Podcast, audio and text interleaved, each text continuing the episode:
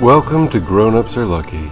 Every week an outlandish business venture, always exactly two hundred fifty words and destined for bankruptcy. This week's story is titled Linger.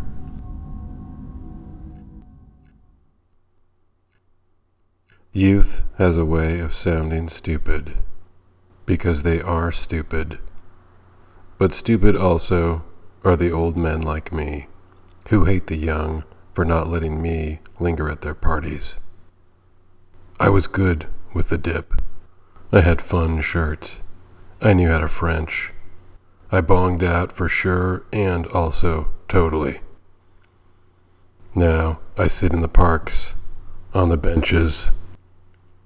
A girl sits next to me. She has applied makeup to her face with the intent to alienate. I say, "Hey, you into Spider-Man?"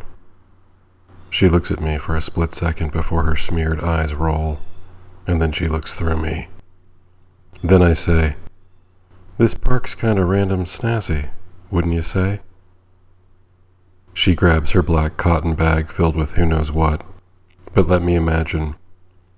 Needles, fingerless gloves, decongestants, dead beetles, blood-stained tear pillows, tear-stained blood packs, stolen cosmetics, no-dos, mirrors, and a plastic skeleton.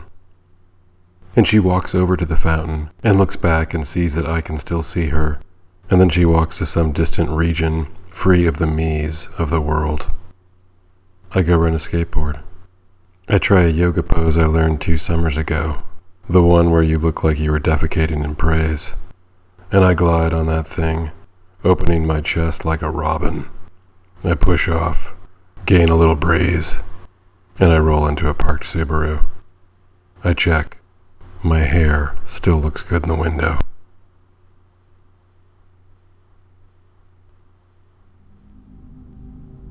Thanks for listening. I am enjoying this. I know that isn't really the question you were trying to ask, but I just wanted to let you know. Despite my low, even rumble, I'm ecstatic to push my bottles out to sea, something which was hopefully already evident in the hand-carved corks or the pressed flowers on the edges of my coded messages. I'm fine. It is lovely here on the island. The parrots have a strong command of the most vital pleasantries. Still, it's nice to have you here too. See you next week. For more information on the author, please visit the jason porter dot com. Reproduction of all stories is strictly prohibited without express permission from the author.